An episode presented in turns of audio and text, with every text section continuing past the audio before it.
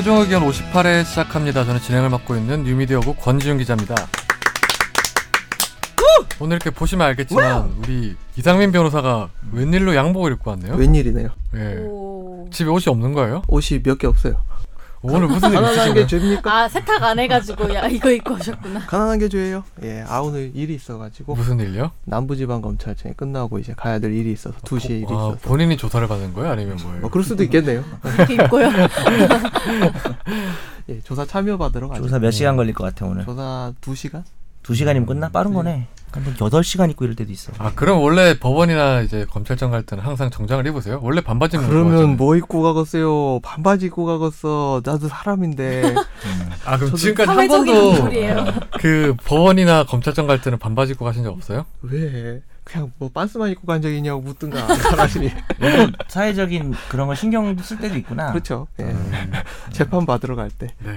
정 변호사님은 오늘 예상 밖에 되게 일찍 오셨더라고요. 저요. 네. 미리 이거 와서 이거 주셨어요. 대본- 번호 네, 이거 읽고. 주셨어요. 보여드릴까요? 네. 이 위안부 할머니들 네, 아마 만드신 거죠. 예. 희움이라고 예. 희망을 틔운다는 뜻일 거야 아마. 그거 검색해 보시면 희망을 꽃피움이라고. 색깔이 네. 다양합니다. 예. 네. Blooming Their Hopes라고 고려대 학교하고 뭐 관계가 있을 거야 아마. 고대에서 뭐 하는 걸 거야. 아무튼. 감사합니다. 몰라요. 잘 쓰겠습니다. 예. 네, 별 말씀을요. 우리 김선재 아나운서는 잘 지내셨죠? 저희랑 어제 떡볶이 집에서 만났잖아요. 그런 얘기 하지 마시고 저 어제 떡볶이 집에서 만났어요. 그런 얘기 어, 여자랑 있었어요? 여자랑 있었어요. 어? 아 진짜? 둘이 있었어요. 아, 진짜라? 진짜로? 누구요? 혹시 정 기자님하고 있었던 거예요? 나 어떻게 지금 야 내가 촉이 좀 있는 것 같아. 아니 근데 정경영 기자를 먹었어요. 되게 좋아하는 것 같아요. 정경 기자 좋아하죠 제가. 예쁘잖아요. 근데 내가 아니 근데 그 좋아한다는 건 그냥 그냥 얼굴 스타일이 제가 좋아하는 스타일이라 네. 청순하고 좋아한 어 그런 스타일이라고 말했는데 약간 권지훈 기자 그 말을 들을 때 나는 그냥 그런 얘기 그냥 지나가면서 해요. 뭐 선재 예쁘다 뭐 김고은 합니다. 예쁘다 이런 거. 어 하잖아요. 하나 더 했는데 약간 반응이 남달랐어요 그때 저- 예쁘다고요? 약간 약간 이런 식으로 아 예쁘지 않다는 뜻으로. 아니. 그게 아니고 저희가 지금 잘 만나고 있는데 그런 말 할 수 있나요? 마치 그런 것처럼 질투 질투? 어 마치 야, 저 사람 나 사귀는 거 모르나 봐 약간 그런 말 어쩐지 있잖아요. 떡볶이를 저보다 다정하게 먹더라니. 선배예요. 잘 됐네요. 연상이랑 잘 어울. 아, 연상은 아니시죠, 근데 연, 네, 네. 연상은 아니시죠. 알겠습니다. 선. 선배랑 잘 어울려요. 예. 네 넘어가시고 예 선배는 참 좋은 선배 같아. 이거 누구 따라? 아니 그냥 한 거예요. 그 맞아 우리 이정재 성대모사를. 좀 해달라고 아니, 아니. 다들 뭐 어차피 요청은 많이 들어오고요. 저는 늘 새로운 것을 추구하는 사람이라서 이정재 벌써 한 두세 번에 우리 작전 셋만 하는 건가요? 이거 몇 번 했기 때문에 더 이상 안 한다고 하면서 그거 살짝 구멍이 두 개인가 구멍이 두 싶어요. 개지요. 구멍이 네. 두 개지요. 뭐 이런 거 했는데 앞부분까지 포함해서 아 됐고요. 저 좀 요즘 새로운 거 생각 중에 뭐, 뭐. 이경영이라든지 이경영? 잘안 돼요. 그러니까 나 안 되는 거 자꾸 도전하고 싶은 거죠. 그거 말고 힙합 어때요? 힙합 해보는 거 요새 아, 래퍼들 많이 쇼미더머니. 같은 거. 거기 그건 뭐잘 모르는데. 걔, 걔 누구지? 되게 흉내내기 쉬운 BY 사람이 있어요. BY 비 비와인 좀 어렵고. 아 제가 제가 이렇게 말하는 있잖아요. 누구요? 아, 넘어갑시다. 빨리 하세요. 진행이 지체되네요. 넘어갑시다. 네. 네. 오늘 그 청취자 사연이 몇 개 왔는데 먼저 음, 김선재 아나운서가 이 살아있는 곰인형 관련된 것부터 먼저 해주시죠. 아 이름 말하면 안 돼요? 살아있는 곰인형? 아니, 테드. 아 네. 테드를 말하면 안 되는 줄 알고. 아 말해도 되죠. 아. 안녕하세요. 최종 의견 제작진 출연진분들 유숙 시절부터 챙겨 듣던 애청자입니다. 예전에 최종 의견에 이혼과 재산 분할 관한 사연 보냈었던 대학생인데 그때부터 준비하던 노무사 시험은 1차는 붙고 며칠 전 발표된 2차는 낙방했습니다. 아이고. 힘내세요. 유유. 힘내십시오. 네. 하지만 그때 보냈던 내용은 덕분에 잘 해결됐고 아, 다행이네요. 몰아서 듣고 있는데 여전히 재밌네요. 각설하고 제가 드릴 질문은 조금 가벼울 수도 있어서 읽어주실지 모르겠으나 읽고 있습니다. 제가 드릴 질문은 영화 19곰 테드 2와 관련이 있습니다. 살아있는 19곰 곰인데? 19곰. 어. 그렇죠. 노안이 나 오늘 있어요? 19 금으로 들어가지고. 이게 19금이니까 19금을 번안한 제목 중에 상당히 잘 붙인 제목에 속하는 아, 거죠. 그래요? 어, 아안 봐, 이 봤어요? 음란한 곰이거든요. 나 아. 봤어요. 원투 다 봤어요. 좀 되게 원은 좋아하는가 봐요. 야 씨, 음란한 곰은 너지 재밌어요. 그냥. 제가 왜또 뭐 19곰 19곰 19곰이잖아. 야 앞으로 19곰이라고 불러야 돼요. 19곰. 곰과 하여튼 예. 원은 재밌었는데 투는 별로 재미없었습니다. 네. 참고로. 예. 살아있는 곰인형 테드가 사랑하는 여자와 결혼한 뒤 아이를 갖기 위해서 인공 수정을 하려고 하고 그에 필요한 혼인 신고를 하려고 하나 거부되고 여기에 소송을 제기하지만 법원에서 돌아온 판결은 테드가 사람이 아닌 물건이란 판결이었습니다. 테드와 그의 친구는 이 판결을 뒤집고 인권 혹은 곰 인형권을 찾기 위해서 곰인형권 우수한 변호사를 찾는다. 난 내용인데요. 드리고 싶은 질문은 분명히 살아있고 충분히 사람과도 의사소통 가능하고 일자리도 갖고 있는 테드가 우리나라 법원에서 물건이 아닌 사람으로 인정받을 수 있는가입니다. 야 이거 상당히 철학적인 질문이네요. 이 뭔가 법적인 해석보다 철학적인 접근이 필요할 것 같은데 피노키오가 사람일까요 그러면? 그러니까 그런 얘기가 있죠. 네. AI가 사람의 지능 지수를 능가하는 음. 시기가 오는데 그렇다면 음. 자가 학습이 가능한 AI는 사람인가? 그 인, 그런 인간이 인간인가? 생명체를 만들었다는 어떤 근본적인 질문을 하는 거네 그러니까. 인간의 특징이 과연 뭔가? 이런 거 해야 돼요 우리가? 그러지 마세요. 뉴스옥 시절부터 애청자라고 하셨는데. 아니 뭐 그건 애청자인 거 이분은 제가 너무 조, 조- 좋아하는 분인데 지난번에 뭐. 예, 그런데 이게? 뭐야 고민을 우리가 어떡하라고 고민형인 말을 아 이게 이런 것 같아요. 법적으로 네. 사람임을 판단하는 기준이 뭐냐. 어 그렇게 미화 아, 선, 선회를 어, 하면 네. 우리가 이제 법에서 선회라 꼭 그래요. 곰 테드가 아니더라고. 잘 해석을 하시면 그 좋은 질문이 되는 거죠 사실. 네, 그런 질문이신 것 같아요 제 생각에도. 그런 얘기는 있죠. 이제 사람 이외에 다른 것이 권리 의무의 주체가 될 수 있냐. 그래서 도롱뇽 그렇죠. 사건이 생각나네요. 네, 예. 그런 게 이제 그 정도 환경. 예. 그때 터널만 문제 그렇죠. 천성성 네, 터널을 뚫는 과정에서 근데 뭐 아예 소송을 제기할 자격이 없다 뭐 이렇게 판결이 그렇죠. 났던 거죠. 예. 어, 사람은 될 수. 없습니다. 예, 사람은 될 수 상징적인 철새 메시지. 관련돼서도 이제 아, 철새를 있었구나. 청구인으로 해서 한 아. 소송도 있었죠. 네. 예. 근데 법원에서는 각하를 했었죠 그때. 예. 음. 청구인 적격성을 문제를. 삼았죠. 철새를 상대방으로 하나 한번 해보고 싶네요. 죄송. 예, 그러면 이거 어떻게 되죠? 황새님. 음. 황새님, 아, 아 좋아요. 네. 용감한 거야 이런 게. 근데 이제 이걸 설명해 드려야 돼요. 19금 테드 얘는 그냥 이거는 고- 약간 공상이에요. 그러니까 인형인데 그냥 그거 희망을 깨지 사람하고 마세요. 똑같아요. 음. 어, 아니 그 사람하고 똑같이 말하고 예. 심장 뛰고 슬퍼하고 그래요. 네. 그래서 이거에 대한 답은 참 하기는 어렵고요. 네. 뭐 이상민 변호사 얘기한 것처럼 AI에 대한 이야기를 한다든지 네. 아니면은 그리고 또 완전히 다른 얘기지. 도롱뇽 이거는 동물이잖아요. 네. 동식물이잖아요. 네. 전혀 다 다른 관점인데 제 개인적인 생각으로는 어쨌든 답변을 드리자면 네. 권리 의무의 주체가 될 가능성이 없죠. 그렇 이런 일이 일어날 수도 없지만 영화의 결말은 뭐예요? 아니 결말이 또 기억이 안 나네. 그래서 그 해피엔딩이야 이상한- 해피엔딩. 이상한 거 본 거 아니 아니었어? 사실혼 관계 유지한다. 뭐 사랑하는 여자친구와 뭐 이런. 홈 테드 패러디한 거. 아니 전에 언제냐 저기 어린이 대공원 이런 데서 음. 코끼리가 돌을 던져서 행위를 맞춰가지고 이게 입건이 됐는데 곰 이름이 저는 코끼리의 기억해 그 곰이 태산이에요 태산이. 곰이요 코끼리요. 아 코끼리 코끼리. 어. 코끼리인데 그래서 그때 경찰이 이 코끼리를 어떻게 조사를 할까에 대해서 되게 궁금증이 많았어요. 음. 근데 코끼리가 얼마 안 있다가 죽었어요. 죽었는데 이제 그때 아. 기사를 보면 뭐 어떤 기사가 되게 기사를 잘 썼어요. 수사 되게. 압박으로 자- 자살한 거예요. 그러니까 이게 말도 안 되는 소리 와이프, 와이프도 있고 여러 여러 뭐 와이프도 경찰 조사의 어떤 심적 압박감 뭐 이런 것 때문에 이제 너 계속 뭐, 그렇게 진지하게 할 거야 이거? 아니 저- 동물도의 본인이 쓴 기사 본인이 쓴 기사 아니에요? 아니에요, 아니야, 아니에요. 압박감이야. 네. 코끼리가 창문에서 뛰어내렸어요. 아무 아무튼 그런 경우도 있었는데 음, 좀 그런 건 다 전부 관리자인 사람이 책임지는 거겠죠. 그렇죠 예 음. 그거는 예. 알면서 왜 그렇게. 음. 네.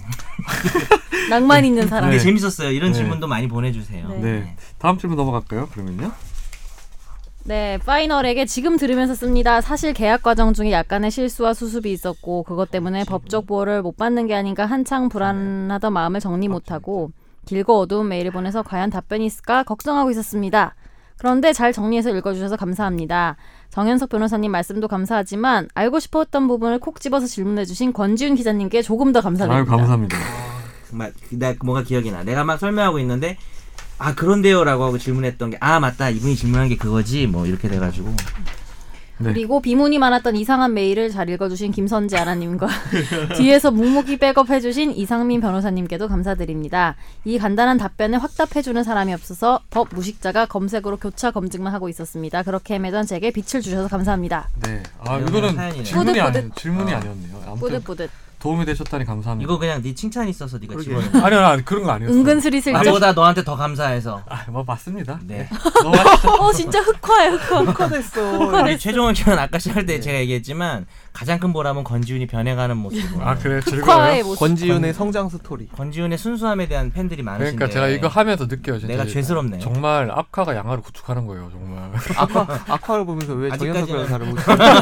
악화 할때 왜 날 보냐 어. 네 다음 사연으로 예. 넘어가시죠 네, 제가 직접 당한 사연은 아니지만 친구들 사이에서도 논의가 많아서 메일을 보냅니다. 김영란법이 아직까지 이슈인 것 같습니다. 아무래도 대부분의 사람들을 대상으로 하다 보니 같이 식사하는 등 금전적 부분에서 얘기를 해주셨는데 궁금한 지점은 청탁에 관한 부분입니다. 취업계 추천서 관련 내용인데 1번은 대학생들 중에선 취업이 시급하다 보니 이 실질적으로는 취업을 하고 학교에선 졸업 위해서 등록 후 각 수업의 강사들에게 사실을 증명할 수 있는 취업계를 제출하고 출석으로 인정하는 제도를 있는데 이거를 부정청탁이라는 이유로 금지시키고 있고 여기서 이런 사유로 해고된 회사에서 사례까지 늘고 있다고 합니다. 법률상으로 이러를 구제할 수 있는 방안은 없는 건가요? 2번 추천서 네. 대학원이라도 진학하려 한다면 담당 학과장 교수의 추천서가 필수적으로 들어가야 하는데 어떻게 해석해야 하는지 궁금합니다. 마지막으로 성적 입력. 임의로 성적을 입력한 뒤 일정 기간 정정 신청 기간을 두는데 김영란법의 영향으로 이의 신청이 어려워졌다고 합니다. 아무렇게나 주면은 학생들을 이에 대해 상의하기 어려운 부분이 있는데 법이 추구하는 모습과는 다른 모습으로 적용되는 게 아닌가 하는 생각이 듭니다. 음, 네. 먼저 네. 이거 취업 취업계 내는 거는 그때 유권 해석을 보니까 일단 이게 안 된다고 이렇게 되더라고요. 그래서 뭐 학칙을 좀 더 개정을 해야 된다. 맞아요. 이렇게 그러니까 그렇죠. 학칙을 개정하지 않은 상태에서는 어, 그러니까 원래 그러니까 딱 핵심 뭐냐면은 일단은 요청하는 학생은 처벌이 되진 않는데 네. 재량권 벗어나서 이런 걸 들어주게 되면 네. 교수가 처벌을 받잖아요. 요게 일단 부정청탁의 바운더리에 든다고 하더라고요. 그렇죠. 예. 근데 아, 그런가요? 재량권을 넘었으면 음. 학교 안 가도 다 학점 주는 거 아닙니까? 비학점 이상씩 다 받잖아요. 너 빨리 알아봐. 너 망했어. 네. 그래서 그래서 이제 교수가 재량권을 넘어서 법령에 위반해서 그걸 들어주게 되면 위반이 되기 때문에 뭐 개정하는 그러니까 이게 예를 들어. 학칙 내에 명시적으로 이제 뭐 음. 선별적이 아니라 취업을 아. 했을 경우에 증명서를 제출하면 뭐 수- 학습 미수로 해준다라는 그치. 규정이 있으면 문제가 안 되는 되는데 대부분 학교에서는 그런 맞아요. 게 어. 교수 재량권에서 이렇게 이루어지다 보니까 네, 이거 네. 이제 어떤 특정인에게는 되고 특정인은 안 되니까 이게 부정청탁에 포함된다 이렇게 지금 되고 있는 상황이라서 음. 학칙만 좀 바꾸면 해결되줄 해결할 수 있지 않을까요 그러면요? 그렇죠. 그리고 뭐 성적 이의 같은 경우도 본인이 지금 뭐 성적에 대해서 자기가 생각했던 거와 다르게 나왔다고 해서 그걸 확인하는 과정에서 이해하는 거는 정당한 권리이기 때문에 네. 성적 이의를 뭐 하기가 어려워졌다고 보기는 좀 어렵습니다. 음, 그래서 음. 부정 청탁이라고 돼 있잖아요 법에 네. 부정한 청탁인지 핵심은 그 부탁을 들어주는 게 재량권을 벗어나거나 법령을 위반되는 거니까 만약에 성적이 잘못 나왔다면 네. 예, 정말 채점 뭐 답안지가 바뀌었다든지 네. 이 일을 해서 잘못된 걸 바로 잡는다면 뭐 아무도 처벌할 수가 없겠죠. 음, 네. 그렇죠. 네, 알겠습니다. 다음 질문은 우리 팟빵 게시판에 올라와 있는 건데 김선재 아나운서. 빅토리아 샤샤샤님 거 맞아요? 네, 변호사 상담, 상담료에 대해서. 네. 두 개 정도 얘기하셨었는데 질문이 두 개네요. 음, 구멍이 두 개고 음. 질문도 두 개. 요즘 일이 없어서 힘들어한다는 젊은 변호사들이 많다는데 그런 분들과 일하고 싶으면 어떻게 찾아내야 하나요? 젊은 변호사 협회라든가 변호사도 콜택시 같은 센터가 있어서 가까운 곳에서 합리적인 가격으로 상담이나 변호를 의뢰할 수 있으면 참 좋을 텐데요. 이거 다 누가 답변 달지 않았어요? 청담이 선님께서 이제 반 전문가셔. 아, 우리 네. 그분은 관계자 그 읽어주시죠. 그것도 다. 우리 관계자 홍보 아니에요 홍보? 아, 괜찮아요. 뭐. 젊은 변호사 협회 같은 거 아니지만 하나 추천드리고 싶은 것이 있습니다. 아유, 하세요. 방송에 나오시는 이런동 동네형 이상민 변호사님이 대표로 계시는 아, 법률 상담 헬프미 아유 하지 마세요. 그거. 더블 더블 더블 점왜 헬프 하지 마, 하지 마. 하지 귀찮아서 그래? 하지 마, 하지 마. 아니 근데 그뒤 귀찮아서 봐야 돼. 제가 보기에는 법조계 쿠팡이라고. 물론 이제 티몬과 제이를 나랑 법조계 위메프 하나 만들자 경쟁사로 아유. 그리고 두 번째 일반적인 상담료 혹은 분쟁 당사자와 만나는 자리에 변호사님의 출장을 요청할 경우 비용이 얼마나 들까요? 네, 이거는 좀 궁금하긴 하네요. 상담료는 근데 어떻게 되는 거예요? 이게 정해진 가격은 없죠. 이게. 상담료는 보통 정해놔요. 아 근데 이게 어, 펌마다 음. 다르던데. 그게 펌마다 다른 네. 거예요. 그러니까 아, 그러니까 공통적으로 정해놓은 건 없고요. 네. 사- 보통 상담료는 펌마다 정해놓고 네. 사건 수임료는 정해져 있는 게 없고 네. 그냥 그렇게 있는데 뭐 시간당 얼마 이런 식으로 돼 있죠. 그래서 일반적으로 상담해 주는 시간, 전화 상담해 주는 시간, 출장을 가면은 자기 직장에서 변호사가 네. 출발해서 거길 가서 상담하고 돌아오는 시간까지 보통 계산하긴 해요. 음. 그래서 출장이기 때문에 그건 뭐 변호사뿐만 아니라 모든 업무가 그럴 거예요. 그래서 회사별로 다른데 요즘은 또 변호사들도 많아지고 해서 상담료가 네. 크게 부담되지 않는 한 시간에 뭐 10만 원이 안 되는 몇만 원 정도에 하는 상담을 하는 것도 있기 때문에 네. 근데 상담료는 개인적으로 드리고 싶은 말씀이 좀 중요한 사건이면 상담료는 좀 아낄 아끼지 않고 아, 했으면 그렇죠. 좋겠어요. 네. 그래서 두 군데 세 군데 상담을 받아볼 필요도 있고요. 그래서 뭐 한 몇십만 원 정도 돈이 들더라도 이렇게 두세 군데 이렇게 상담을 받으면서 이제 변호사에게 희망 고문만 안 하신다면 음. 일을 무조건 맡길 것처럼 해놓고 몰래 하는 게 아니라 아 변호사님 뭐 다른 데도 좀 알아본다고 하면서 두세 군데를 다녀보면 각 펌이나 개인 사무소마다 일하는 구조나 변호사의 성격이나 뭐 지식적인 어떤 이해도 같은 것들이 좀 비교가 될 거고 그 과정에서 좀 중요한 걸 딱 하나 말씀드리면 질문하신 내용은 아니지만 네. 제 사건이 어떻게 될 것 같아요라고 많이 물어보죠 의뢰인들이. 질것 같아요 이길 것 같아요 물어봤을 때 진다고 말한다 이긴다고 말한다 이게 중요한 게 아니라 그 이유 그렇게 말하는 결론을 좀 아, 이유를 좀 들어야 돼요 이렇기 때문에 이럴 것 같다 그래서 그 이유들을 좀 비교를 해야 되는데 변호사들마다 천차만별이라서 어떤 좀 연 좀 어떤 변호사님들은 아 그 이유 듣고 싶으면 뭐 사건을 맡겨라 이런 식으로 하면은 사실 좀 이런 방법이 어렵죠. 네. 그래서 상담을 좀 잘 활용하셔서 그리고 실제로 사건을 맡기게 되면 상담료는 보통 따로 안 받습니다. 뭐 그냥 거기 아, 포함시켜서 하죠. 상담료가 따로 안 주나요? 아니 그러니까 예를 들어서 세, 다섯 시간 상담을 했어. 네. 만약에 시간당 20만 원이야. 네. 그래서 100만 원이야. 예를 들어서 막 네. 좀. 근데 결국 그 상담을 통해서 그 변호사한테 그 사건을 맡기게 된 거예요. 음. 그럼 착수금이 500이야. 예를 들어서. 그러면 뭐 상담료 100만 원을 받는 변호사는 없겠죠. 네. 자기가 사건을 맡게 됐으니까. 뭐 일단 상담료 같은 경우에는 뭐 정해지는 가격이 공정가라는 게 따로 없고 그냥 뭐 일단 펌마다 다르다는 걸 네, 말해 전화해서 주시고. 물어보셔야 될것 네. 같아요. 시간당 얼마인지. 네, 알겠습니다. 어, 뭐 여기 또 다른 질문 있나요 혹시? 다른 질문은 없고요. 네, 사연이 하나 있어서 네 한번 읽어주시죠 그러면요. 어, 찾는 시간보다 제가 그냥 외우고 있는 거를 네. 말씀드릴게요. 최종 의견을 너무 좋아하는데 네, 댓글이 별로 없다는 얘기를 듣고 예, 혹시 네, 댓글이 없어서 반응이 없으면 음. 윗선에서 네, 이 프로그램을 없애는 게 아닌가 하는 망상이 들어서 네. 댓글을 급히 남깁니다. 아, 어, 권지훈 기자님이 연애 성공할 때까지 영원히 계속 해 주세요. 아 그럼 제가 연애만 성공하면 그만하면 되, 그만하면 되는 거예요 그러면요? 되게 쉽게 얘기하는 거 아니에요? 500회까지 하겠네요. 어, 왜 그러세요? 한도 끝도 없이 네, 하겠다. 뭐 윗선에 대해서 뭐 윗선요? 윗선께서 직접 아. 얘기를 해주시죠. 윗선은 아 이분의 진리는 저보다 윗선을 말하는 게 아니에요? 그렇게 말하는 건데 네. 네가 윗선 아니냐? 아 아니에요, 아니에요. 저희 뭐 없어질 리는 없고 워낙 심- 심석태 기자님한테 부정한 청탁을 부정한 정다 어때요? 나 지금 궁금하기도 하다. 진짜. 소개팅 해달라고?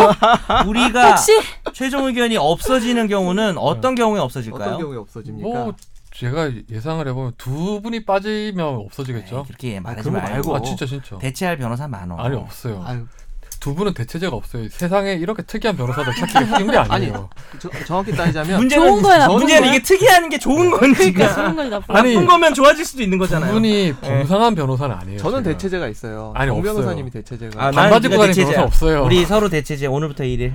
아니 근데 어쨌든 와 진짜 싫다. 그거 말고요. 네. 아니 현실적인 답을 원합니다. 저는 아니 예를 들어서 정말 뉴 미디어국에서 어떤 이 이 각 컨텐츠에 대한 개편이 일어날 수도 있을 수도 있는 근데 거잖아요. 이 컨텐츠 법률 별론 것 같다 이럴 수도 있잖아요. 항상 사회가 아마 이 사회가 없어지지 않는 이상은 법률이 중요하기 때문에 어메. 계속 지속될 거예요. 근데 우리가 중요한 법률을 안 다루잖아. 같은 소리를 하고 계시네. 법률을 안 다루는 게 함정. 아 왜? 우리 고품격이에요, 고품격. 다루는 것처럼 하고 있잖아. 네, 네. 우리 최근에 되게 진지하게 했었잖아요. 아, 그렇긴 했죠. 네. 아주 아주 25회가 근데 가장 재밌다는 그런 소개팅 이야기를 아 25회 때 무슨 내용 했었죠? 아 그래 그 얘기 있어서 25회를 보관해 놓고 네. 우울할 때마다 듣는 사람들이 많아요. 아니 저 이주희 PD도 그런 거 있어요. 그래요? 자기 25회 자꾸 어, 듣는다고. 우울하면은 나 25회가 정확하게 기억이 안 나는 소개팅 특집. 아, 권지훈 소개팅 가지고 제가 제 엄청 소개팅 놀렸던. 특집이 아니었잖아요.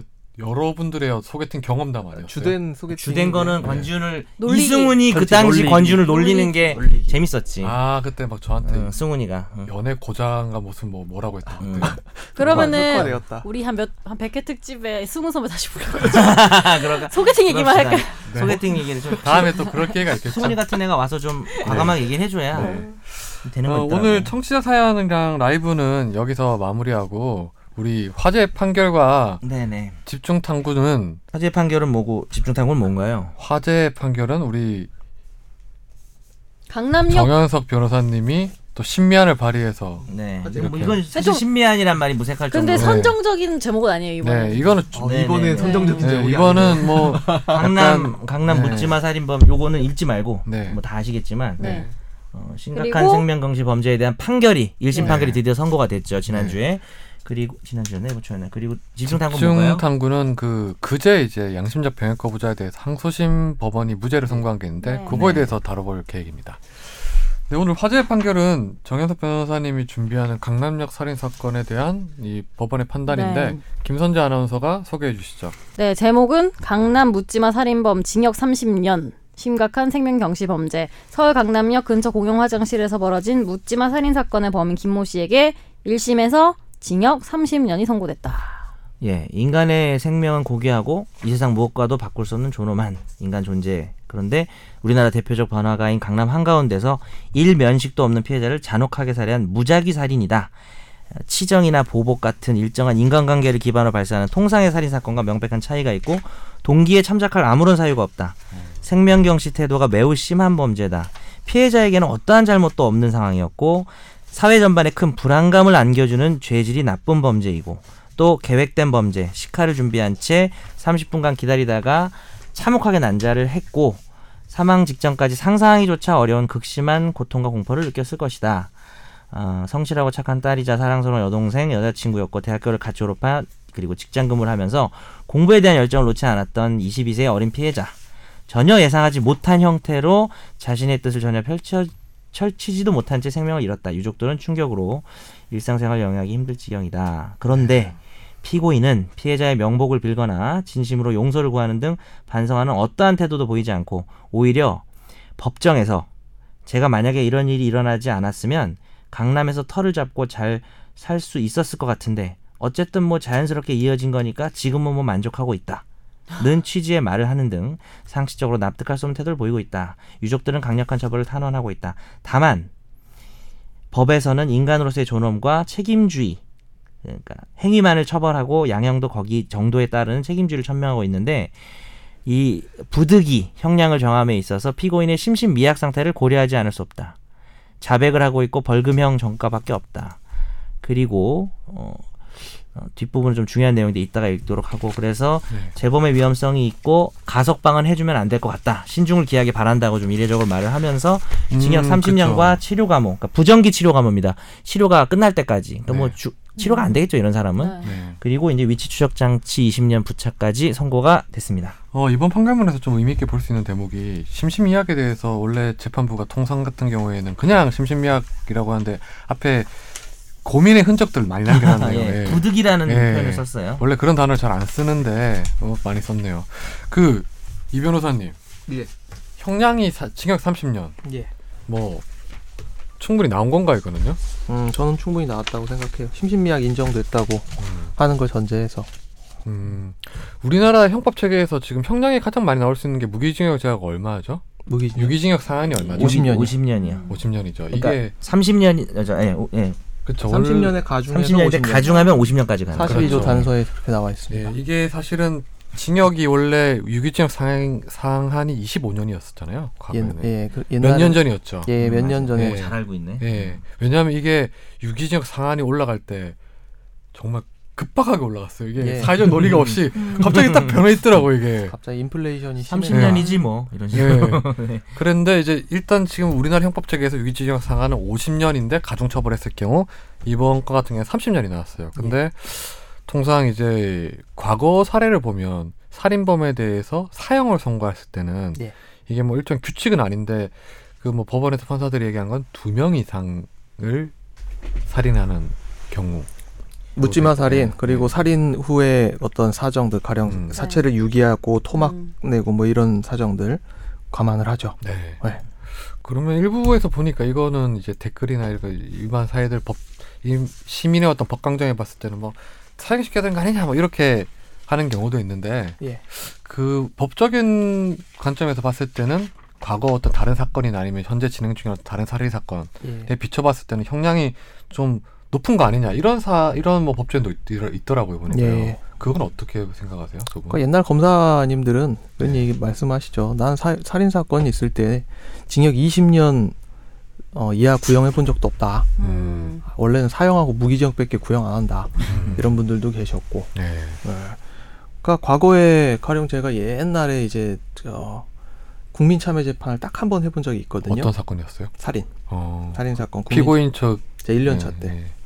그때 심신미약 인정받아가지고 징역 7년 받았거든요. 음. 그런 사연도 있다는 얘기입니다. 음. 우리 정 변호사님 살인 사건 따로 안 해보셨어요? 네, 저 살인 사건은 해본 적이 없고 음. 이법 체계를 좀 설명을 드리자면 법원에서 이제 무기 사형은 요즘에 뭐안 하기 때문에 무기징역을 선택을 한 거예요. 네. 근데 심신미약이라고 하는 게 그러니까 인정이 되면 우리 법은 반드시 감경하게 돼 있어요. 그렇죠. 법에 네. 정해져 있잖아요. 그러니까 이제 우리가 이 법을 벗어나서 네.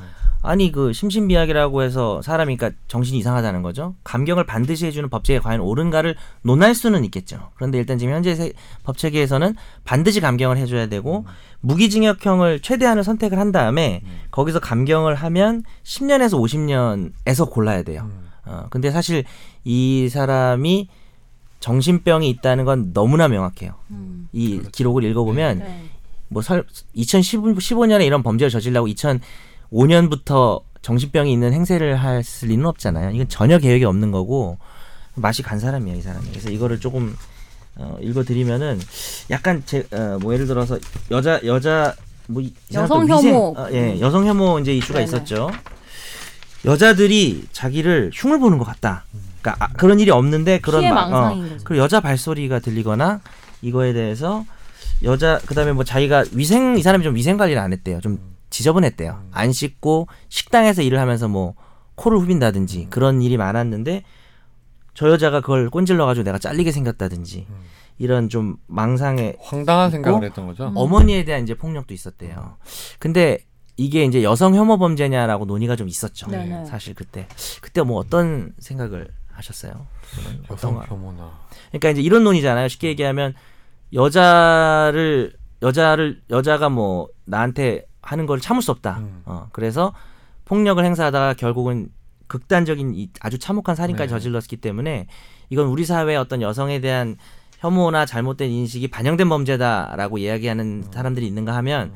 아니 뭐 정신병자인데 정신병자의 케이스를 놓고 이걸 뭐 사회적 의미로 또 볼 수 있냐라는 그런 토론이 있었 되게 뭐큰 아. 논란이 예. 있었죠. 이게 어, 근데 사실은. 혐오 범죄나 이런 걸 떠나서 약자에 대한 어떤 범죄라는 건 명박 명백한 거잖아요. 이게. 그렇죠. 예. 어. 이 여성 같은 경우는 여전히 사회적 약자긴 하니까. 네네. 예, 그런 걸로 본다면 또 그렇게 볼 수 있을 것 같은데요. 근데 예. 나 여성 혐오란 말도 조금 이제 그때 생각을 해본 게 예.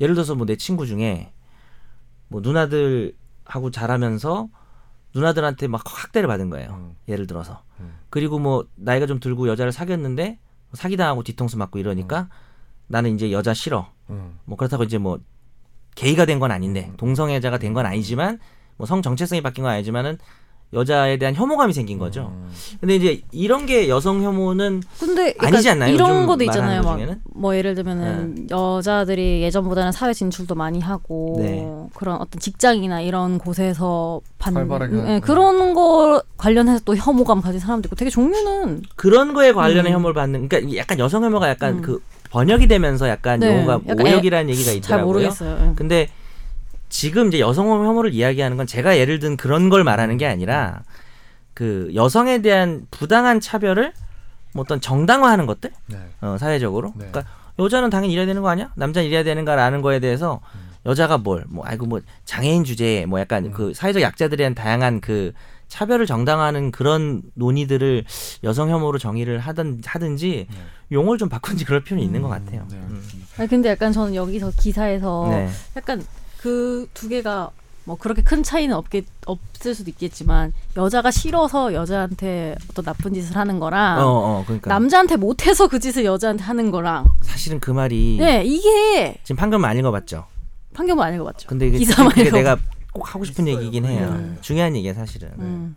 해주시죠. 그러면. 그냥 네. 네. 바로 진행 해주시죠. 네 바로 그러니까 저는 이 사건을 어떻게 생각했냐면 제 솔직한 얘기를 하면 이거 사실 어떻게 얘기해도 좀 욕먹을 수 있겠지만 저는 이것이 여성혐오 범죄고 이 사건 자체가 너무 참혹하잖아요. 네. 네. 그렇기 때문에 이거는 모든 국민들이 관심을 가졌고 정말 여성에 대한 어떤 혐오나 잘못된 부당한 차별이 드러난 범죄일 거라고 얘기하는 것도 어느 정도는 동의를 하지만 한편 어떤 생각을 했었냐면 이 사람이 정신병자인 거는 네. 확실하거든요. 네. 음. 어, 진짜 정신병자 읽어보면. 근데 정신병자의 범죄 행위를 가지고 사회적 논의의 주된 기제로 삼는 건 저는 좀 안 좋다고 생각을 해요. 음. 왜냐하면 일반화된 여성에 대한 혐오와 차별이 너무나 많기 때문에 그런 부분에 대한 문제 제기가 저는 개인적으로 훨씬 중요하다.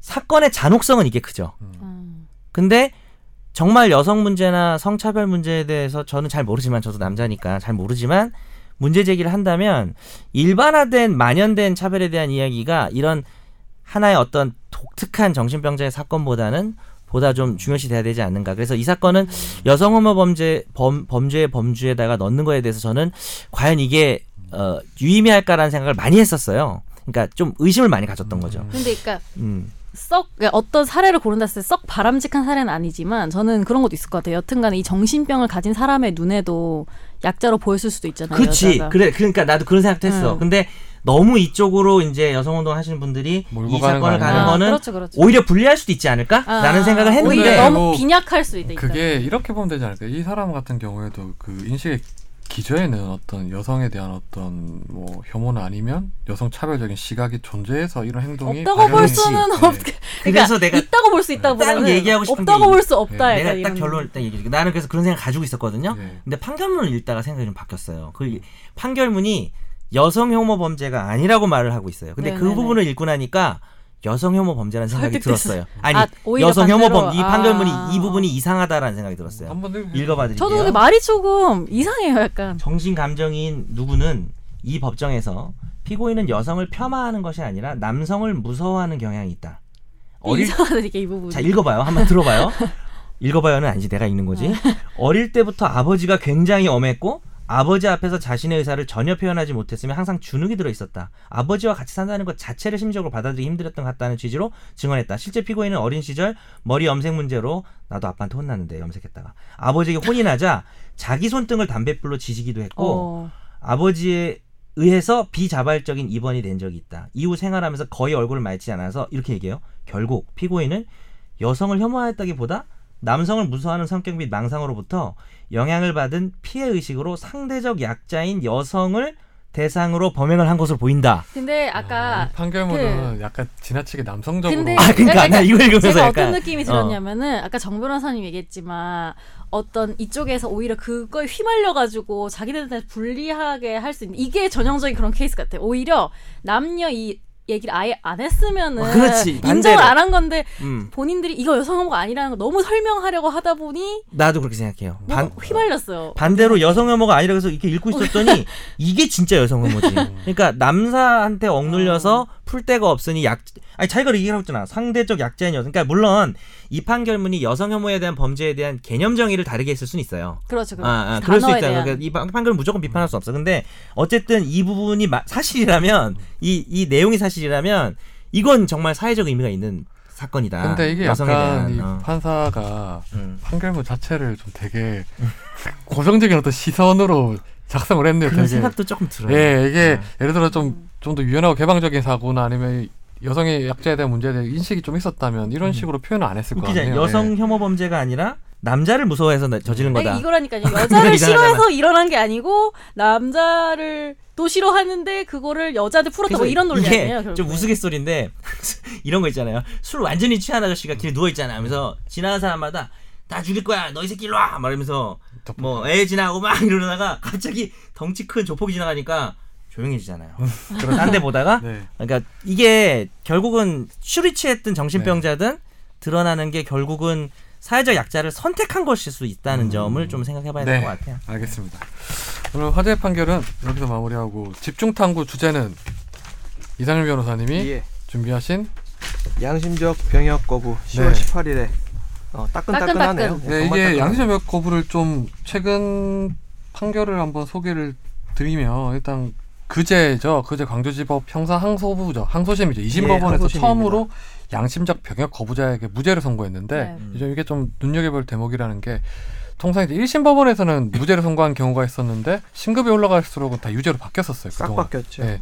근데 이, 이번 판결은 도리어 1심에서 유죄를 나온 피고인들에게 항소심에서 무죄로 뒤집은 거죠. 그렇죠. 그래서 어떤 사법부 내에서 양심적 병역 거부자들에 대한 어떤 인권 문적 시각이 공감대가 형성된 거 아니냐 이런 평가가 나오는데 먼저 이제 궁금해하는 게 예. 사람들이 양심적 병역, 병역 거부자라는 단어에 대해서 깊, 좀 되게 불쾌감을 표현하는 사람도 있어요. 실제로. 양심이란 얘기가 들어갔는데 네. 있어서 굉장한 불쾌감. 그러니까 제일, 제일 얘기 먼저. 나온 제일 얘기야. 예, 제일 먼저 나온 얘기야. 음. 누군 양심 없어서 어, 군대 갔다. 왔습니까? 나는 군대 다녀왔으니까 난 비양심이야? 그렇죠. 뭐 이런 얘기. 그렇죠, 그렇죠. 근데 사실 그거는 너무 큰 오해죠 용어에 대한. 그래서 그것도 양심에 대한- 양심이고 이것도 양심이죠. 그렇죠. 그 양심에 대해서 우리 두 변호사님이 설명을 해주시 뭔지 이게 법적인 정의가 따로 있나요? 그 양심은 절대 선과는 다른 개념이고 그리고 89 험마 160이라고 해가요. 굉장히 오래된 헌재 결정. 결정문이 있는데 여기서. 양심이란 뭐냐라고 얘기를 했을 때 이제 세계관, 인생관, 주의, 신조 등은 물론이고 이에 이르지 않고 보다 널리 개인의 인격 형성에 관계되는 내심에 있어서의 가치적, 어렵다, 어렵다. 윤리적 판단도 포함된다. 뭔 소린지 잘 모르겠네요. 근데 저는 이, 단, 돌았어. 이 단어 들을 때 그냥 그렇게 생각했는데 양심보다는 양심 적 적에 초점을 맞추는 거예요. ST 많이? 쓰잖아요 요새 스타일 양심 그런 것처럼 스타일. 사람들이 그렇게 잘못 오해한다? 아니 아니 아니요 그렇게, 그렇게 이해해야 된다? 생각하면은 왜, 왜 그렇게 생각해요? 양심적이라는 말은 양심적이라는 아니에요. 더, 더 오해를 낳는 거지. 음. 양심적이라는 건 약간 뭔가 도덕을 딱 의미하는 거 아니 같지 않아요? 이거 병역을 가는 사람도 양, 양심적으로 가는 거고 아. 거부하는 사람도 양심적으로 간다는 거죠. 음. 그게 양심이라는 게 근데 아니고 일단은 요거 아까 조금 마무리 설명해 주신 아, 네. 양심 예. 예. 그러니까 여기 이제 부과를 해가지고 어떤 네. 이야기를 했냐 양심의 자유가 보장하고자 하는 양심이란 것은 민주적 사, 다수의 사고나 가치관과 일치하는 것이 아니라 개인적 현상으로서 지극히 주관적인 것이다. 그러니까 이게 쉽게 말해서 어떤 개인의 정체성의 문제로 보면 되는 거 아니에요? 네. 예. 자기 가치관이라고 그렇죠. 생각하세요. 네. 그러니까 이게 양심적 병역 거부를 반대하셔도 되고 네. 찬성하셔도 되는데 반대를 하더라도 용어를 오해하고 반대하면 안 음, 되죠. 네. 양심적 병역 거부는 병역이라고 하는 것이 내 가치관에 의해서 뭐 총을 들고 솔직히 양심적 집총 거부라고도 네, 하죠. 그렇죠. 총을 들고 사람을 죽이는 살상을 배우는 거잖아요. 군사. 훈련을 예. 못 하겠다 이런 거죠. 그건 나는 못 하겠다. 종교적이든 사실 이게 종, 비종교적인 병역 양심적 병역 거부도 있어요. 네, 그래요. 그건 뭐냐면 그냥 나는 사람 죽이는 게 싫다. 네. 폭력이 싫다. 네. 나는 극 도의 평화주의자다. 네. 다 포함된 거고 근데 그 또 그렇게 설명하니까 이렇게 군사 훈련이 또 비윤리적이라는 얘기처럼 들리지 모르겠지만 여기서는 윤리나 비윤리에 초점을 두시면 안 네. 되고 개인의 가치관에 의해서 절대로 나는 군사 훈련을 반대한다라는 가치관을 가진 사람이라고 네. 생각하시면 돼요. 그러니까 일단. 이 제가 양심적 병역 거부자들을 자주 몇 명을 만나봤는데 이제 이 사람들이 거부하는 거는 이런 거죠. 이제 자기 살상을 거부하겠다. 이제 네. 예를 들어서 평화를 자기는 지키는 방법은 살상을 거부하는 방법으로 자기 평화를 수호하고 싶다. 음. 이런 거예요. 그러니까 대신 어떤 사람들 같은 경우 군인 같은 경우에는 사명을 가지고 나라를 지키면서 평화를 수호할 수 있고 이 평화를 지키는 방법이란 게 꼭 한 가지는 아니잖아요. 여러 가지일 수 있으니까. 초점이 다른 예. 그러니까 또 이런 얘기 나오면 또 나오는 게 뭐냐면 너 혹시 군대 안 갔다 온 거 아니냐? 갔다 왔어요 저. 01 군번이에요. 01년 6월 군번이에요. 몇년저 군번이십니까? 공인형 군. 요런- 아들. 제가 예전에 그 기사를 이 양심적 병역 거부자 관련된 기사를 여러 번 쓰면 이제 항의 메일을 많이 받았어요. 근데 제 이름이 여자잖아요. 예. 여자 네, 아니냐? 그러니까 너는 군대 안 갔던 네, 여자 군대 안 아니냐? 갔던 여자 뭐가 아냐는데 이거에 대해서 답변 안 했어요. 왜냐하면 이게 음. 군대를 가고 안 가고가 문제가 아니라 그렇죠. 네, 그런 걸 접근할 필요가 없으니까 아예 답변도 안 했었거든요. 근데 진짜 하고 싶었겠다. 나 남자다. 마음 같아서는 아니, 몰래 한 거 아니야? 아니 한 번도 안 했어요. 그러니까 이게 얼굴이 안 보이고 이게 예. 밑에 바이랄만 보이니까 사람들 오해를 하더라고요. 사진을 예. 이제 올려요. 아 그것도 진짜 재밌는 얘기네. 네. 여자라고 생각하고 참. 그러니까 꼭 그- 그, 러면 그- 또, 또 여기부터 뭐 현역 갔다 온 거. 현역입니다. 저 26개월 꽉 채워서 다녀왔어요. 예. 네. 그렇게 말하는 것 자체로 저는 잘못됐다고 생각해요. 라고 다 권지훈 기자가. 얘기하고 있어. 다 TV를 걸어요. 어떤 이 양심에 대해서 우리가 정의 부- 정의 부분은 좀 이렇게 얘기를 해봤는데 그러니까 자기 가치관에 따라서는 어떻게 그 가치관이라 함이 좀 그 윤리적인 어떤 사고에 기반한 거라면 네. 예. 보호해줘야 된다 이런 건 거죠 그러니까 그렇죠. 지금 예. 저 정 변호사님이 꼭 얘기를 해달라고 말씀을 하시는데 내가 이, 이 변호사가 써온 거라 이거 좋은 얘기예요. 예.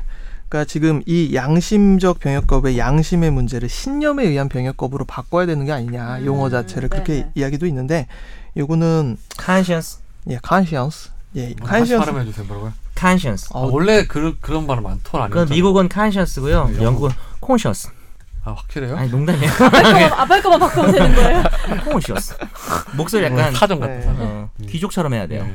이 용어를 어떻게 번역하느냐의 문제이고 네. 예, 양심이냐 뭐 신념이냐 가치관에 의한 병역 거부라고 생각을 네. 하시면 될 것 같습니다. 음, 이게 지금 또 사람들이 좀 오해하는 부분이 어떤 특정 종교를 가진 사람들이 다수다 보니까 이게 그렇죠. 종교적 색깔로 집하는 경우가 있는데 가치관이라는 게 뭐 가정 교육이든 책을 통해서든 아니면 자기 일상을 통해서든 다 형성될 수 있는 거잖아요. 예, 대, 정말 예. 이런 종교적인 이유가 아니고 양심 아닌 양심적 병역 거부자들 비율이 어느 정도 돼요? 지금 제가 기억하기로는 최근까지 72명이 있어요. 네. 그러니까 양심적 병역 거부자로 2000, 1950년부터 처벌받은 사람이 18,800여 명인데 2000년대 이후로도 만 명이 넘는데 최근에 근래 이제 어 72명 같은 경우에는 종교적 이유가 아니라 그냥 양심적 병역 거부. 어. 자기는 이제 살상을 못 하겠다. 예를 네. 들어서 뭐 종교가 아니더라도 뭐 살상을 거부하는 어떤 방식으로 이제 그렇게 하는 사람들은 많을 수가 있으니까. 근데. 거의 정말 대부분은 이제 여호와의 증인, 예, 네. 그렇죠. 여호와의 증인 예. 신자들이고. 그럼 저권 기자님이 궁금한데 권 기자님은 살상을 좋아하진 않을 거 아니에요 네, 당연히 네. 근데 이제 그 어떤 생각으로 군복무를 하면서 네. 그런 훈련을 받으면서 어떤 생각을 했어요 그러니까 그러니까 그런 거를 전쟁이나 이런 걸 반대할 것 같은데 가치관은. 뭐 저는 뭐 원래 그렇지만 반전은 하지만 예, 지금 현재 국, 헌법적 가, 의무로서 이제 국방의 의무를 부여하고 있잖아요. 국민의 의무니까 네. 그냥 해야 된다 국민의 의무로서 그때 당시에 저한테 선택지로는 이제 이거를 국방의 의무를 소화해야 된다는 생각이 많기 때문에 음. 그냥 이행하자는 생각에 했던 건데 음. 뭐 저같이 생각하지 않는 사람도 있을 거 아니에요. 그쵸. 의무는 이행을 하겠지만 다른 방식으로 할 수 있는 사람도 있는데 음. 그래서 지금 음. 이게 문제가 되는 거잖아요. 그렇죠 다른 방식의 의무 네. 대체 복무가 이제 문제가 되겠죠 그래서 또 이제 궁금해하는 게 그러면 이제 하급심에서는 이렇게 무죄를 선고하는 이유는 뭐고 이제 상급심에서는 또 유죄로 바뀌는 이유 이건데 하급심에서 무죄를 선고하는 이유는 뭐예요? 음, 그러니까 이번에 항소심 재판부에서 언급한 논리를 좀 말씀드리면 좋을 것 같은데요. 그러니까 신념과 양심에 따라서 병역을 거부했을 뿐이고 기피를 한 게 아니다. 왜냐하면 지금 이 사건이 문제되고 있는 조문인 자체가 병역법 제 88조가 이병의 기피라고 표현을 하고 음. 있거든요. 정당한 사유 네. 없이죠. 예. 정당한 사유 없이 지정된 일시에 점검에 뭐 어쩌 입영하지 아니한 경우 처벌하게 돼 있는데 네. 이 종교의 자유와 양심의 자유는 헌법이 보장하는 권리이고 형사처벌로 이를 제한할 수 없다. 그리고 국제사회도 양심적 병역 거부권을 계속 인정하는 추세. 이거 뭐 사실 맞죠? 이거는 네. 계속 2000년대 네, 초반부터 예, 하라 하라 이렇게 얘기를 해왔고 우리 사회에서도 대체 복무제 도입을 두고 공감대가 형성되고 있다. 2013년부터 계속 음. 이렇게 안이 나오고 있고요. 그래서 이들을 처벌하는 것보다는 네. 공동체를 위해서 일할 기회를 줘야 되는 게 맞다라는 네. 것이 논리죠. 그러니까 이 법적인 철학적으로는 그렇게 얘기하면 법적인 논리는 일단 병역법 기피가 아니라. 예, 88조 조항이 사실은 그런 거 있잖아요. 연예인들 그 병역 기피했던 거 기억하세요? 많죠. 네, 뭐. 특권층 많죠. 자제들, 권력층 자제들은 뭐 무슨 괄약근에 힘을 줘서 막 뭐 이제 뭐 무슨 네. 혈압을 높은 거야? 뭐 그런 말이잖아 모델 아니었어요? 아니. 아니 쿨 뭐 쿨케이. 아 맞아요. 네. 뽕수건 뭐 장혁 다 병역 비리 저질렀죠. 아, 맞아. 무슨 무슨 그랬지. 신우 그랬지, 그랬지. 무슨 신우염 뭐 그런 거였나 모르겠네. 아 송승헌도 그랬었어요. 송승헌 장혁. 근데 좀 웃긴 거는 병역 음. 사실 이제 병역 기피 의혹이기 때문에 네.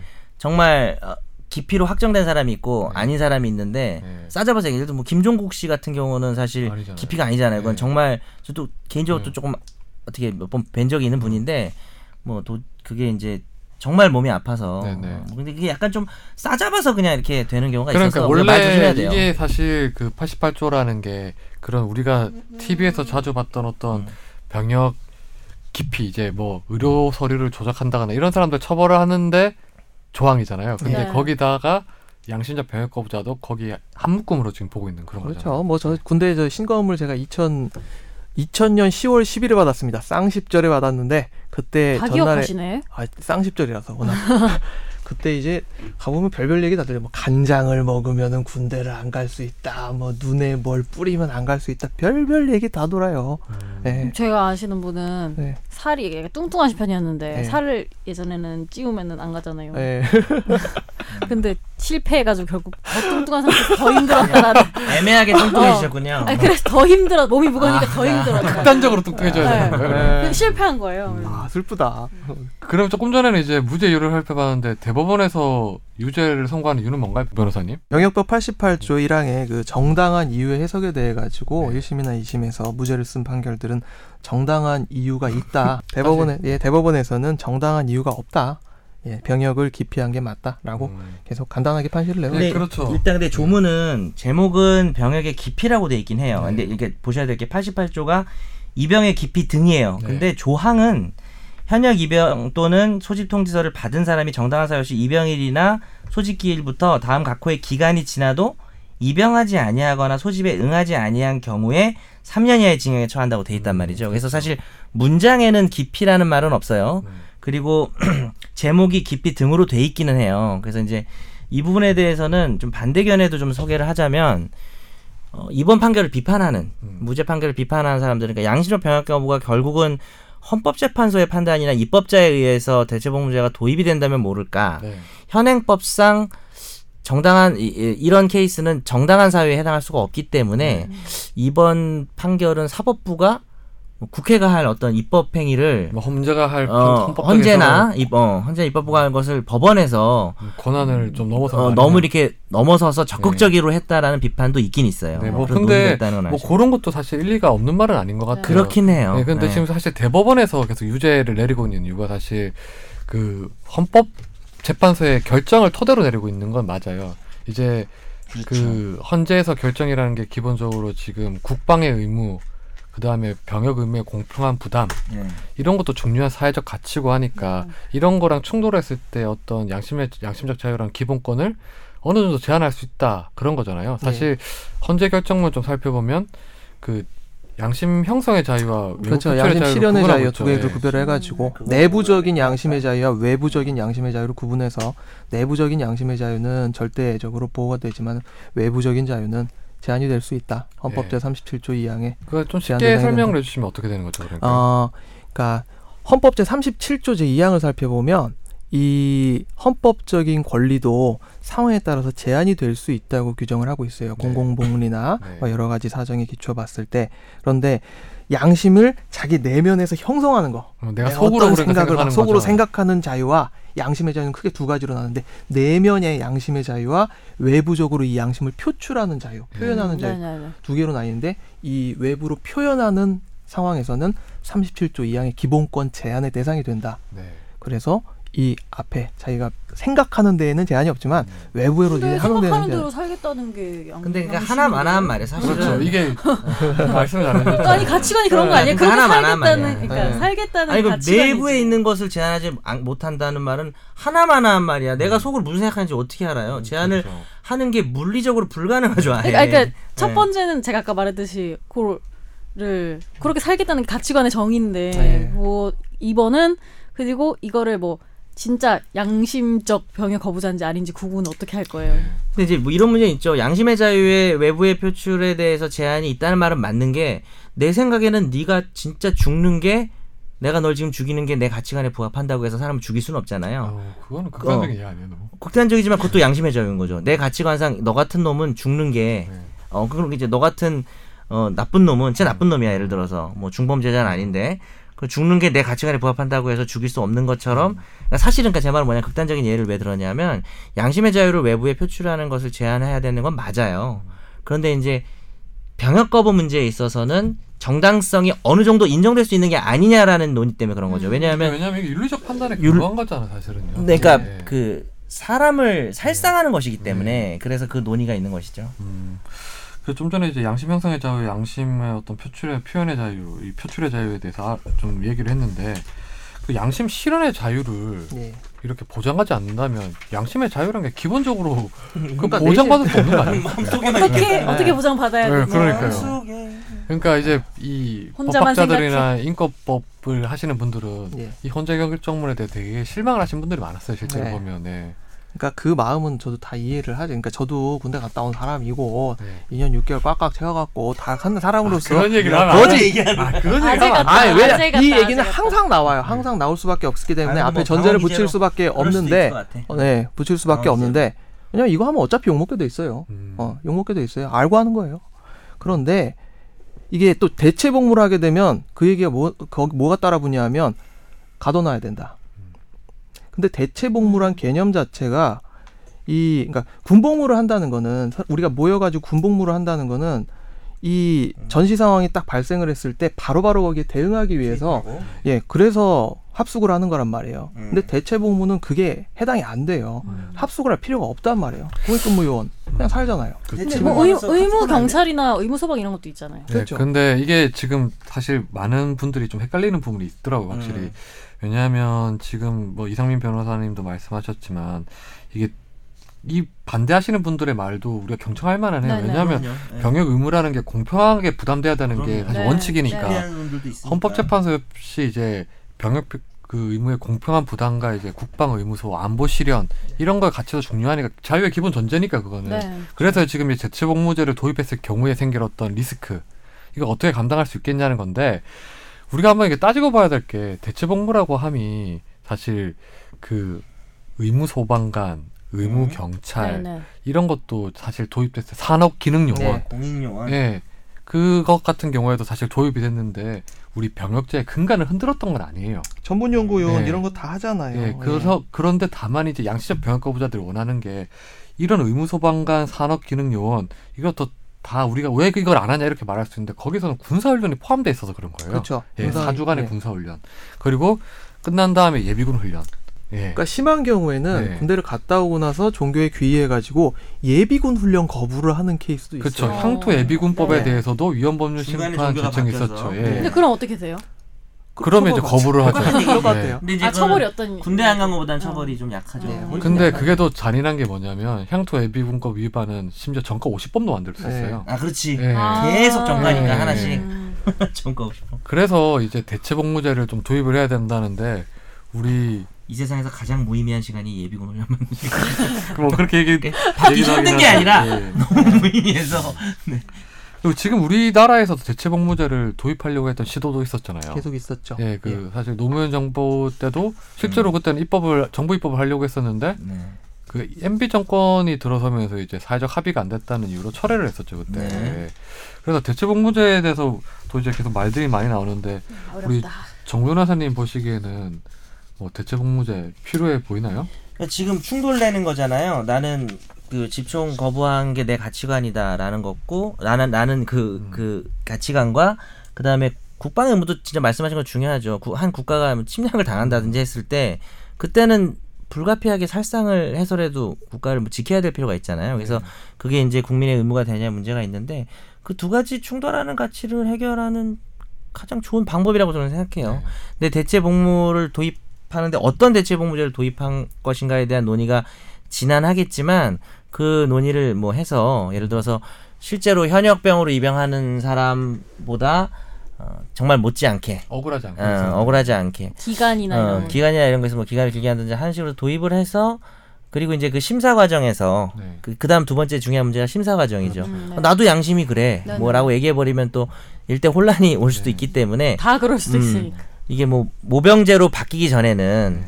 결국에는 강제로 이렇게 어, 징병제인 상황에서는 어, 누가 하고 싶겠어요 군복무를 뭐 하고 싶은 사람이 별로 없기 때문에 어, 어, 다 하기 싫을 수도 있기 때문에 어, 다 그런 것은 아니겠지만 저 진짜 궁금한 게 있는데 조금 관련 없을 수도 있는데 전체 군 복무의 그런 어떤 힘듦의 정도랑 군사 훈련의 힘듦의 정도가 네. 큰 차이가 있나요? 현역병을 기준으로 했을 네네네 때 어느 정도의 차이가 있나 해서. 군사 훈련만 딱 떼놓고 보자는. 네네네네. 그러니까 그거를 거, 하기 힘든 게 싫다 정, 이거 아니에요? 정신적으로요, 육체적으로요. 뭐 여러모로. 근데 저는 잘 모르겠어요. 이게 군대 어떤 사람들은 뭐 최전방 가는 거랑 어디 후방에 있는 거랑 큰 차이가 있다고 하는데 사실 군대 그게 무슨 뭐 일반 현역이 아니더라도 저는 다 똑같이 힘들다고 봐요. 그렇죠. 네, 왜냐하면 자유를- 제한당하는 네. 거니까. 힘든 부분이 예. 다른 거예요. 집에 못 가면 힘들어요. 그러면 예. 아까 참그 얘기하다 말았는데 대, 가면- 대체 복무로 합숙을 하는 식으로 가둬놓지 않은 거에는 좀 나름대로 찬성을 좀 하시는가요? 그런 아니요. 식으로. 그건 아니에요. 대체 그- 근무 자체가 음. 그, 그, 그걸 필요하지 않기 때문에 공익근무 요원 그리고 산업 근데 그냥 연구 요원 형평성을 위해서 형평성을 위해서 그거는 저는 말이 안 너무 된다고 너무. 억지다. 음, 공익근무 요원 똑같이 지금 살고 근데 있는데 본인이 얘기했다시피 집에 못 가는 게 제일 힘든 거예요. 사실은 그게 훈련이 힘든 게? 아니라 내 아. 친구도 이제 현역으로 있는 자기가 근무하는 부대에 똑같이 군복을 입고 근무를 하는 형태였대요. 그 공익이랑 공익이었나 방이었나 뭐 네. 기억도 안 나요. 그런, 그런 경우 근데 있잖아요. 같이 훈련을 받는데요. 아, 똑같이 그냥 1번, 2번 나와 하는 3번 것도 나와 똑같고. 하다가 6시가 딱 되니까 걔들이 집에 가요. 그게 자기는 죽을 것 같다. 그러니까 훈련을 하긴 했는데 아, 갑자기 그래요. 걔들은 6시가 되니까 옷을 갈아입고 집을 가는 게 그러니까 PX병 상근 상근 아저씨들 있거든요. 상근 아저씨는 6시 끝나면 이제 뿅 집에 가거든요. 그 PX병 같은 경우는 근데 뭐 일단 뭐 그 고통의 정도에 어. 차이가 있겠지만 어렵네. 뭐 군대 자체 뭐 군복이든 뭐 이제 다른 거든 간에 공익 근무용이든 제복을 입는다는 게 다 무겁고 또 힘든 거예요. 맞아. 그러니까. 예. 예. 그리고 제가 옛날에 이제 09년도 1, 2월 달에 아, 3, 4월 달이었구나. 3, 4월 달에 중앙지검에서 이제 15를 할 때 요때 병역법 위반 이 여호와의 증인 저 기소를 두 명을 해 봤단 말이죠. 네. 근데 그때 보면 정말 마음이 너무 짠한 거라. 네, 그렇죠. 19살이에요. 이, 이. 사람들이 네. 19살 사람들이 와가지고 떠듬 떠듬 떠듬 진술 썼어요. 워낙 음. 간단한 사건입니다. 네. 어차피 저 징역형, 정해져 있으니까. 징역형도 네. 정액으로 나가요. 1년 1년 6개월. 1년 음. 6월이죠. 왜냐하면 그 1년 6개월이 이 사람들한테 최소죠. 예, 그 5급으로 그러니까 국민력, 제2 국민력으로 빠질 수 있는 최소한의 형량 이기 때문에 거의 정액으로 나가기 네. 때문에. 음. 예. 그러니까 조사 자체도 10분 해버리고 끝난단 말이에요. 근데 진술서 와가지고 떠듬 떠듬 떠듬 떠듬 쓰는데 아 이게 야 꼭 이 사람을 전과자. 전과자로 만들어야 할까? 실형을 받는. 예. 음. 그러니까 왜냐하면 이 형벌이라는 거는 기본적으로 형법에 대해서 자기가 위, 어, 위해를 가하고 사회의 어떤 그 형법 가치에 대해서 위해를 가하고 거기에 대해서 내가 반대되는 행동을 한다는 이 가치관에 범죄. 예, 음. 범죄에 해당하는 형, 그 행위를 한다는 뭔가 이게 있어야 되는데 이건 그럴 것 같지는 않다는 생각이 근데 들어요. 본인들도 그런 생각이 있을 거예요. 여튼간에 내가 믿는 나는 항상 옳다고 평생 사- 사- 생각해왔던 그런 종교가 네. 다른 대다수의 사람들은 욕하고 그것에 대해서 하는 그리고 것에 이제 대해서 혼란이 있을 것 같긴 해요. 이 병역 대체복무제가 이런 식으로 적용이 되면은 막 네. 갑자기 안 믿던 사람들이 믿는 거 아니냐 이런 우려가 다른 나라도 믿는 마찬가지로 척하는. 있었어요. 예. 그렇죠, 그렇죠. 그거는 있었는데, 있었는데 예. 사실 이 대체복무제가 지금 뭐 도입 과거 자 19대 국회 때 제출된 거 보면 통상 국무부 군복무 기간에 1.5배를 해요. 네, 1.5배를 1.5배. 하면 사람들이 그걸 기피의 수단으로 악용할 것 같진 않아요. 그리고 저도. 거기 이제 투입되는 예. 어떤 그런 것들도 뭐 장애인 뭐 네, 도와준다든지 아니면 양론이나 아니면 그 얼마 전에 예를 들어서 뭐 제가 인터뷰했던 사람들 같은 경우에는 양심의 병역가부자 같은 경우에는 메르스 사태 때 보면 되게 위험 지역 같은 데 들어가서 자기는 할 수 있다. 네. 기피 네. 업무를 시키는. 그러니까 이런 거예요. 그러니까 사- 이 사람들도 사회를 위해서 공헌을 하고 건 싶은데 그렇죠. 예, 군사 훈련을 못 하겠다는 거예요. 또 여기 그러니까. 또 얘기 나오면 또 지뢰 지뢰 제거하러 가라고 또 이런 얘기 100% 나온다고 나 확신한다. 저 확신해요. 너 예. 댓글 많이 봤구나. 맨날 그런 패턴으로 가거든. 음. 예. 그래서 이제 이게 해외 같은 경우에도 이미 19세기 초에 이제 뭐 양심적 병역법으로 허용하거나 또 대체 복무를 도입하거나 북유럽 국가에서는 그렇게 상당수가 있어요.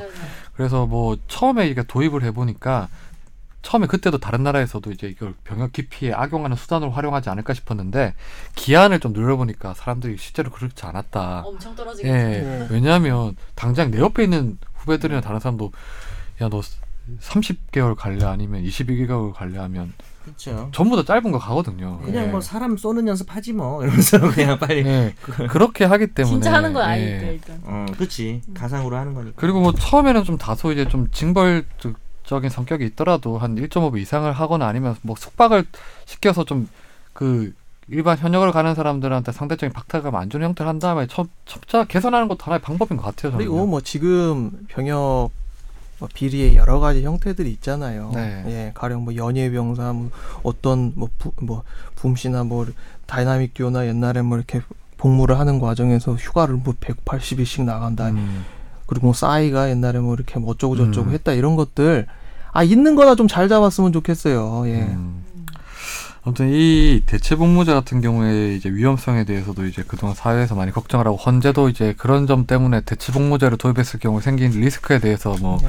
아직 불확실하니까 이제 그것 때문에 대체 복무제를 도입 안 한다고 해서 기본권 침해가 아니다 이렇게 판단을 내렸었는데 그 유엔 같은 경우에서도 이미 이제 우리나라에서 여러 차례 권고를 하지 않았나요? 이 부분에 그렇죠. 대해서. 계속 권고를 해왔고 이게 뭐 네. 2000년대 초반부터 지금까지 계속 수차례 권고를 해왔는데 제가 어찌 보면 되게 불편한 이야기를 하는 걸 수 있어요. 욕 먹을 수 있는 거 알고 말씀을 드리는데 기본적으로 이 지금 문제가 되어오고 있는 사람들의 숫자가 우리나라의 안보를 그렇게 위협할 만치 그 정도 숫자가 되지 못하거든요. 그동안 1950년대 이후에 지금까지 총 처벌을 받았던 사람이 작년 기준으로 18,000명 정도예요. 그럼 매해 어느 정도죠? 한 500명 정도 됐을 예, 예. 때.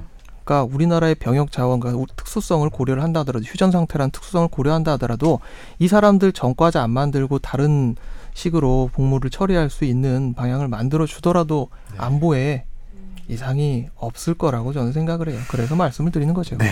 오늘 뭐 양심적 병역 거부자에 대해서 얘기를 해봤는데 우리 정 변호사님은 마무리로 하실 말씀 없어요? 어, 한다면 일단 그 양심적 병역 거부 문제는 뭐 찬성하고 반대하고 하는 의견은 다 있을 수 있는데 어떤 논의보다도 오해가 많이 있는 논의인 것 같아요. 양심적 병역 거부라는 뜻부터 그것을 주장하는 사람들이 그냥 단지 군대 가기 싫은 것이냐 아니면 오히려 더 힘든 업무를 길게도 할 수 있을 정도로 그만큼 어, 살상이 싫은 것이냐 이런 부분에 대한 적어도 오해는 없어야 된다. 우리가 개념이랑 현상에 대한 오해가 없는 상태에서 뭐 반대할 수는 있습니다. 네. 군대 갔다 오신 분은 억울할 수 있죠. 그걸 뭐 이해 못하는 건 아니지만 좀 오해를 걷어내는 시간이 되었기라도 했다면 오늘 의미가 좀 있지 않았을까. 김선재 아나운서는요? 음, 저도 뭐 이렇게 기사도 나오고 저희 이렇게 얘기를 할 수 있는 게 뭐 엄청난 변화는 아니지만 그래도 조금은 달라지긴 했다 이런 느낌은 드는 것 같네요. 음, 네. 우리 이상민 변호사님은요? 근데 저는 대법원에선 유죄로 바뀔 것 같긴 해요. 뭐 헌재가 결정을 내리기 전까지는 그러겠죠. 네. 뭐 아마 이번 올 해가 지나기 전에는 아마 다시 결정을 하지 않을까 싶은데 그럼 시대의 양심 권지윤 기자님은 어떻게 생각하세요? 양심 아이콘 아 양심 알거든요. 그런 거 그 정도까지는 아니고 저는 양심적 그게 병역 이행하셨잖아요. 흑화돼서 안 돼. 이게. 아니 사실 뭐 우리들이 흔히 말하는 게 사람 100명이 있으면 100개 양심이 존재한다고 하잖아요. 예. 그래서 이제 뭐 사상의 자유와 양심의 자유가 존중받지 못하면 국가에서 개인의 위상이라는 건 애당초 존재할 수 없다고 네, 생각이 네, 네. 들어요, 저는요. 그래서 그런 점에서 이 문제를 좀 접근을 한다면 좀 더 우리가 바람직한 해결책을 찾을 수 있고 개인적으로는 빨리 대체 복무제가 도입이 필요하다고 봅니다, 저는요. 오늘 방송은 여기서 마무리하고 마지막으로 김선재 아나운서 우리 제일 중요한 거 있죠? 저희 최종 의견 메일 주소는 final 골뱅이 sbs.co.kr이고요. 저희 게시판에 지난번에 왜 댓글도 많이 달아주셔가지고 네. 감사합니다. 네. 어, 댓글 뭐 저희는 그래도 국어는 아- 아닌데 예. 있으면 기분은 좋더라고요. 아니, 안 달아도 돼요. 안 달아도 돼요. 어. 안 달아도 되고 저희는 저희 팬들은 다 이렇게 조용하게 저희를 사랑해주고 있다고 저는 믿고 있습니다. 그 필요할 때 다세요. 나 오늘, 나 오늘 호시탐탐 기회를 노렸던 드립인데 못 쳤어요. 하나 쳐보세요 지금. 정말 보세요. 마무, 마무리를 드립으로 가죠. 망할 새끼들 웬만하면 비추한다. 이걸 쓰고 싶었거든요. 그건 뭐예요? 아, 저그말 이제 정- 써도 돼요. 정유라 씨. 공식 대학 리포트에 쓰는 말이기 때문에 음. 방송 불가가 아 아니에요. 그거요. 네. 어, 어. 제가 뭐만 있으면 망할 새끼 쓰려고 그랬거든요. 비약점 이상 드립니다. 네, 고맙습니다. 아무튼 오늘 방송 여기서 마무리하겠습니다. 안녕히 계세요. 고맙습니다.